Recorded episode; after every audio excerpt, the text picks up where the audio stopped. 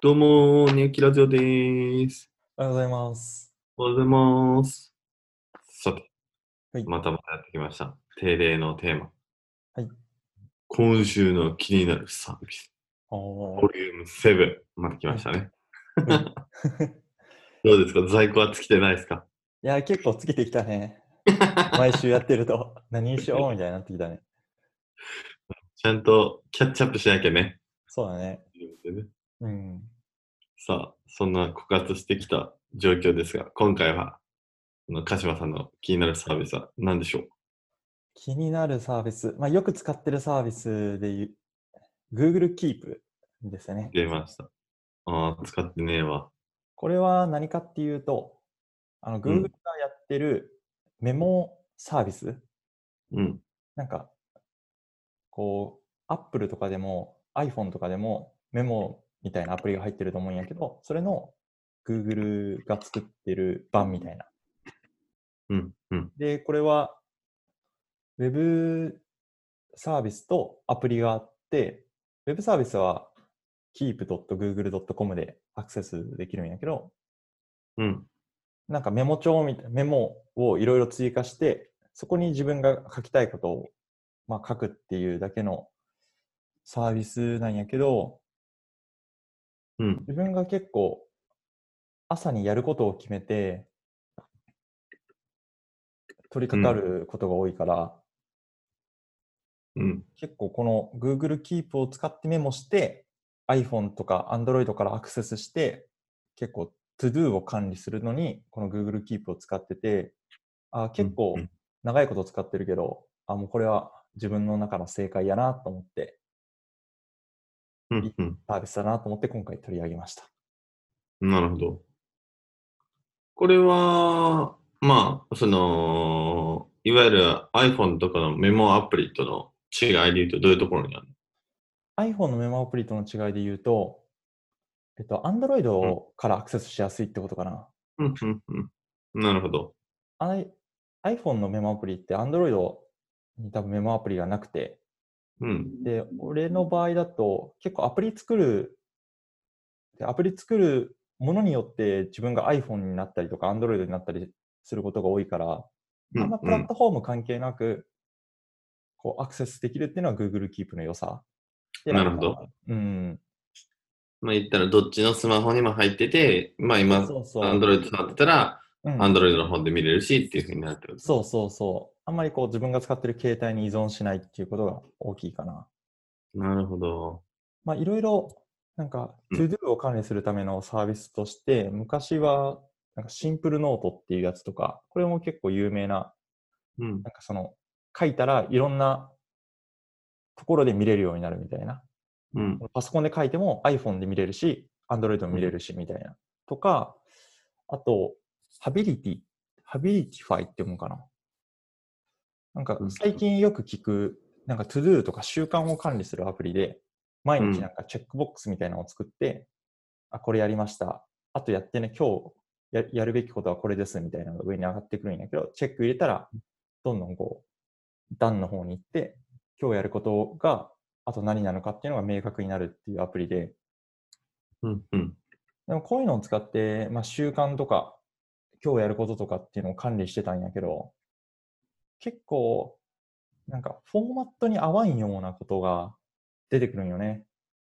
うん。うんなん。かなる朝ほこどれ。やろうとか決めたときに、あ、もうちょっとこう、なんか、もうちょっとこう、詳細に書きたいけど、詳細に書く部分がないみたいな。なるほど。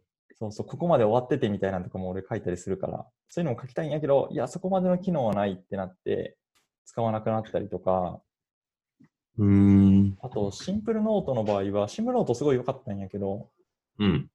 これはなんか、一時期なんか動機がおかしくなってて、なるほど。致命的だね。そう。なんか、Mac で書いたのに iPhone に同期されてないとか、なんか書いてる途中にすごい同期されて、全部消えるみたいなこととかが昔あ って、今はなんか、オートメーションっていう、ワードプレスとかを経営してる会社が買って、多分その同期周りも強くなったんかな。多分結構今は安定してると思うんやけど。うんうんそうそう。で、まあその時にちょうど Google Keep に出会って、まあ、Google Keep はフォーマットとか何もないし、あと、まあ、動機も、まあ、Google のサービスだけに安定してるっていうのもあって、うん。うん。で、あと、プラットフォームも問わずアクセスできるから、あ、これはいいなと思って使い始めて、まあ、トゥドゥ管理とか、まあ、スケジュールの管理とかに結構使ってるかな。なるほど。え、ケーキさんとか逆にどうしてるその、今日やることとかの管理。あー僕はもう完全メモ帳ですね。あ、物理的な。あ、うん、うん、ごめんごめん。あのー、あ Mac あ、iPhone のね。うん、Mac うと iPhone の。ああ、確かにねの。。ってるね iPhone、Mac だったらもうそれでいいよね、全然。うん、でもまあこの、えっと、Google Keep 見てていいなと思ったのは、このポストイット的な感じで、うん一覧で見れるのはいいなと思ったな。ああ、確かに。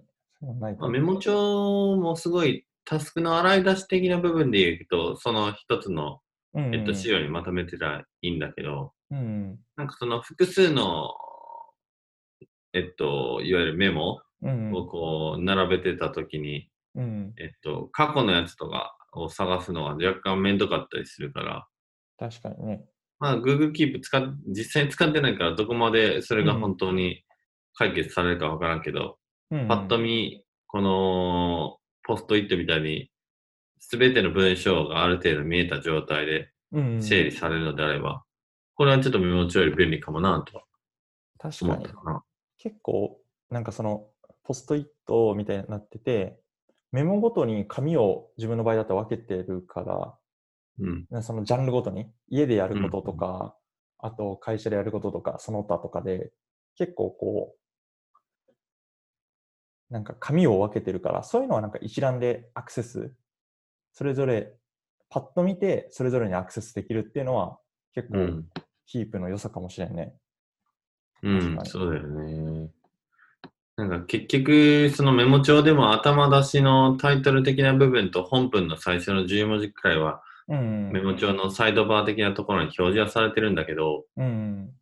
まあ、実際似た業務とかも多いから、うん。で、思いつきで書くこともあるから、うん。なんかこう SQL とか書いてたとしたら、うん。なんか、これ何の、どの、どの、 どの、あの、サービスの SQL 書いた時のやつやっけみたいなのは、うん詳。細の内容を一通り見んと、うん。なんか分からんかったりするシチュエーションとか、うん。うん。なんかビジ m のことでもなんか似たような、なんかタイトルだけ見るとちょっと似たようなものとかも出てきちゃうから、確そかういに。う時に確認せなあかんっていうのはちょっとあるから、うん。そこら辺はいいかもな。うん。確かに。全文が出て横に並んでるって感じやから、うん。それはいいかもしれない。うん。っていうので、結構 Google Keep はメモサービスとしてはシンプルだけど、扱いやすいなって。確かに。2台持ちなら、まあ、うん iOS と Android2 台持ちなら、うん、 Google Keep いいね。うん。うん。そんな感じです。なるほど。はい。じゃあ、ケーキさんは。えー僕はですね、今、はや、流行りのっていうか、まあ、い一週間前くらいかな、にリリースされました。Now Voice を上げます。えー、知らんな。あ、知らん、うんあのーサッカーの本田圭佑さんが、うん。なんか Now っていう会社を経営してうん。うて、ん。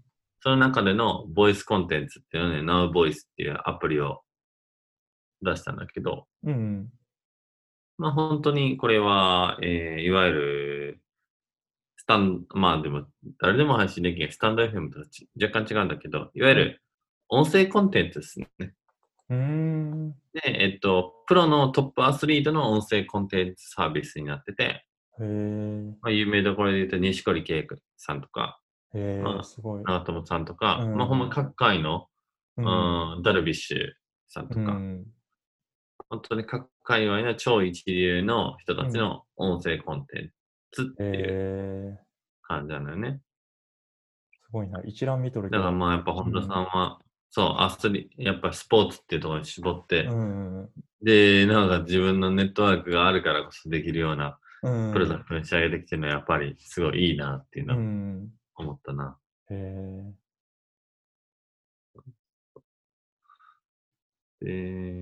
で、まあ、このアプリ出た時は、うん最初思ったのは、うーん、やっぱり YouTube ともあるし、まあまあもうスタンド FM とかもある中で、うん。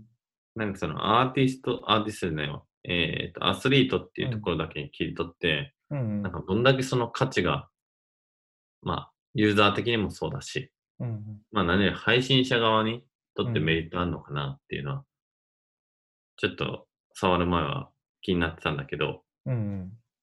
面白いなと思ったのが、なんか初回やからなのかわからんけど、うん。テーマが、要は話すテーマがうん。全員で統一されてんだよね。へだから、いまあ、 それ一本しか上がってないからだけなのかもしれんねんけど、ーうん。その、初回のテーマとかは、うん。今、えっと、あ、日本の子供たちへっていううーん。テーマでやってて、うんうんなんかそれを全員が日本の子供たちへっていうテーマで話してんだよね。うん。だから、なんか、シンプルに、うーん。僕が野球やってなかったとしても、うん。あ、野球やってたとしても、ダルビッシュさんのやつだけじゃなくて、うん。こう他のアスリートのうん。メッセージもやっぱちょっと確認しようかなっていうふうに思うから、うん。その、いわゆる成功したアスリート、成功するエッセンスを、うんの共通点を、なんかこう、えっと、聞かせてくれるっていうようなコンセプトなのであれば、うん。なんかそれでめっちゃ独自性あるし、うん。なんかどんなスポーツやってる人でもちょっとこれ入れとこうかなっていうふうに思うかなっていうふうに思ったんだよ確かね。にね。うん。そうだってこれが普通にダルビッシュさんで野球のファンっていうのだったらさ、うん。もう正直今の YouTube とか見ていけばさ、うん。もうええやんってなっちゃいそうだかうん。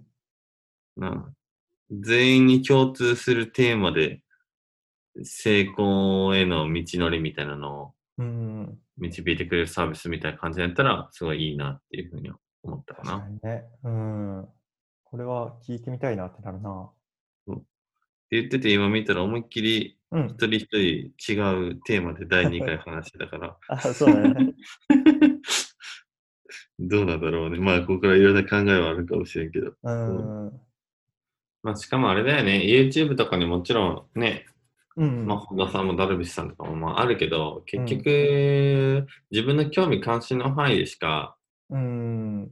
見えへんし、リコメンドも多分飛んでこんと思うんだよね。その、ずっと本田さんの動画見てる人に、急になんかボクシングの村田さんの動画がリコメンドされるって、基本的に今の Google の YouTube のアルゴリズムだと、うん。そこってそこまで強くないと思うから、うん。なんかシンプルに、その、サジェストっていう観点で、うなんかん。トップアスリートだけに絞られてて、そのコンテンツが、うん。こうポンポン上がってくるっていうのだったら、うん。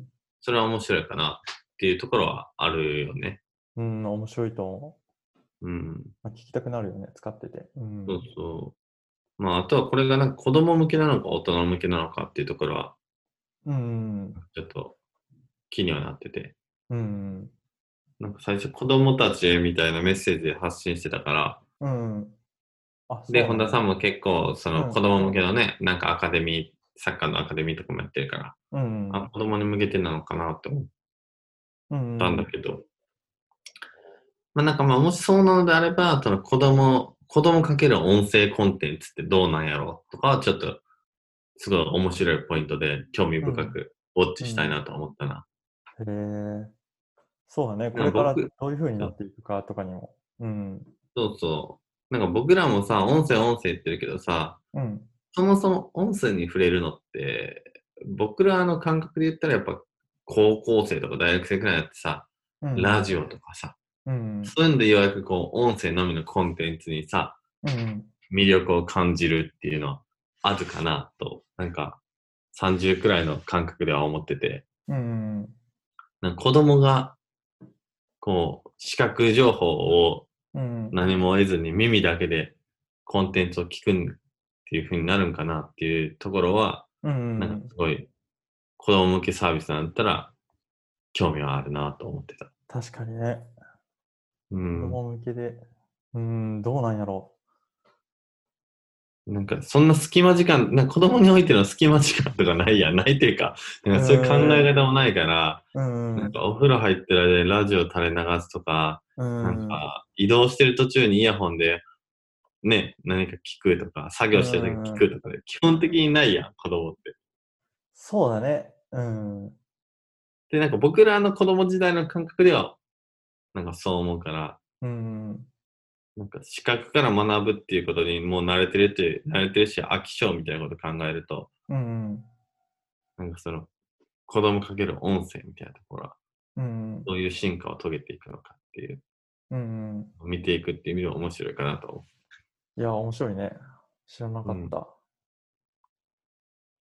う。っていうのは、そういう、でもすごい、そうそうたるメンバーだから、まあ見てるだけでもテンション上がうるんし、そうまだあ、ね。しかもこれも、解禁されてないけど、ミュージックとかエンターテインメント、ビジネスとかあるから、ああ、じゃあ、そっちのジャンルも増えていくかもって感じなんや。うーん、もう多分超一流の人たちを集めた音声コンテンツサービスにしていくっていうようなへイメえ、ージなのかもしれへんな。すごいな。すごいよ。だって、五郎丸さんもおるし、うん。えー、池江璃花子さんとか、うん。石川亮さんとか、高梨沙羅さんとか、うん。大迫傑さんとか、もうほんまにね、一流中の一流って感じだね。うん。っていうのが今週のはい気になるサービスですね。音声はまあ楽しみですね、これかうら。ん。やっぱね、自分たちも使う音声に割いてる時間増えてるしね、まあ、このポッドキャストやってたりとか、聞いたりとかする中で。そうだね。うん。いや楽しみだわ。うんだけどあれだよな、なんかちょっと話それるけど、うんまあまた今度でもいいねんけど、うん。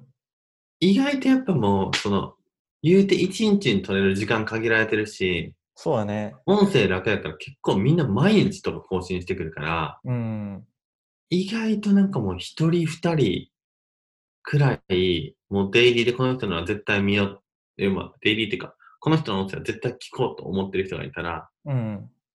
なんか、少人数でもうう、ん。そこの耳の枠って埋まっていかん。うん、待っていく。というかもうやっぱ2人、二人ぐらいが限界、まあ3人、2、3人が限界かな。そうだよね。僕も全く同じ印象。うん。しかもなんかその人の俺過去回とかも聞くから、うなんか、あ、あ、こういうポッドキャストあるんやとかって知ってしまうと、うん、ああ、これ過去回までめっちゃあるみたいな。うん。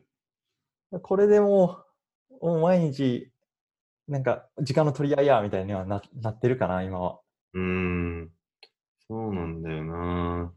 なんか、本当に耳だけだから、うん。なんとなくでおもろそうみたいな見方す、聞き方せえへんから、うん。もうこの人のファンっていう、この人のやつは聞こうと思ったら、うん。そこの粘着性高いから、こう、うん。離れようっていう気があんまりせんよね。せんな。うん。もっとなんか、ラフな音声コンテンツとか出るんかもしれんけどね、ほんまの今のラジオみたいな感じで、うん。なんて言うんだろう、なんかがっつり聞くってよりは垂れ流すみたいな。まあね。確かうに。んでもありそうなんか YouTube とかもあるよね。だなねんか。うん。うん。こう島暮らしみたいなんで、がっつり見るってよりは、まあ、こう、軽く見ながら、ちょっと癒されながらうん。何かをするみたいな。確かに。うん。そう考えると、こう、音声の中でも、まあ、長さとか聞き方とか、うん、そういうことによって、こう、ジャンル分けはされてきそうだよね。うん、されそなんか今僕らが話したのって、ほんまに、なんていうん、えっと、Spotify とか、う。うん、まあなんかラジ、まあラジコも含まれるかな、みたいな、な、10分とか20分みたいな話のしてるけど、スタンド FM とかで多分もうほんまに2分とか3分とかうん、のやつもあうんるすやんごい短いもんね。うん。なんかああいうのやったらザッピング的にうん。こう探すとか聞くとかはありそうな気がした。うんなんか聞き方もいろいろありそうよね。うん、ありそううんありそう。今のあくまで僕らのなんか、うん。その、しっかり、ビジネス系でしっかり聞くっていう前提ならそうなるよねって話だよね。うん、そうそうそ確かに。ちょっと話それちゃいました。まあ、またなんかここら辺もどっかで話したらいいね。う。うん、そうだね。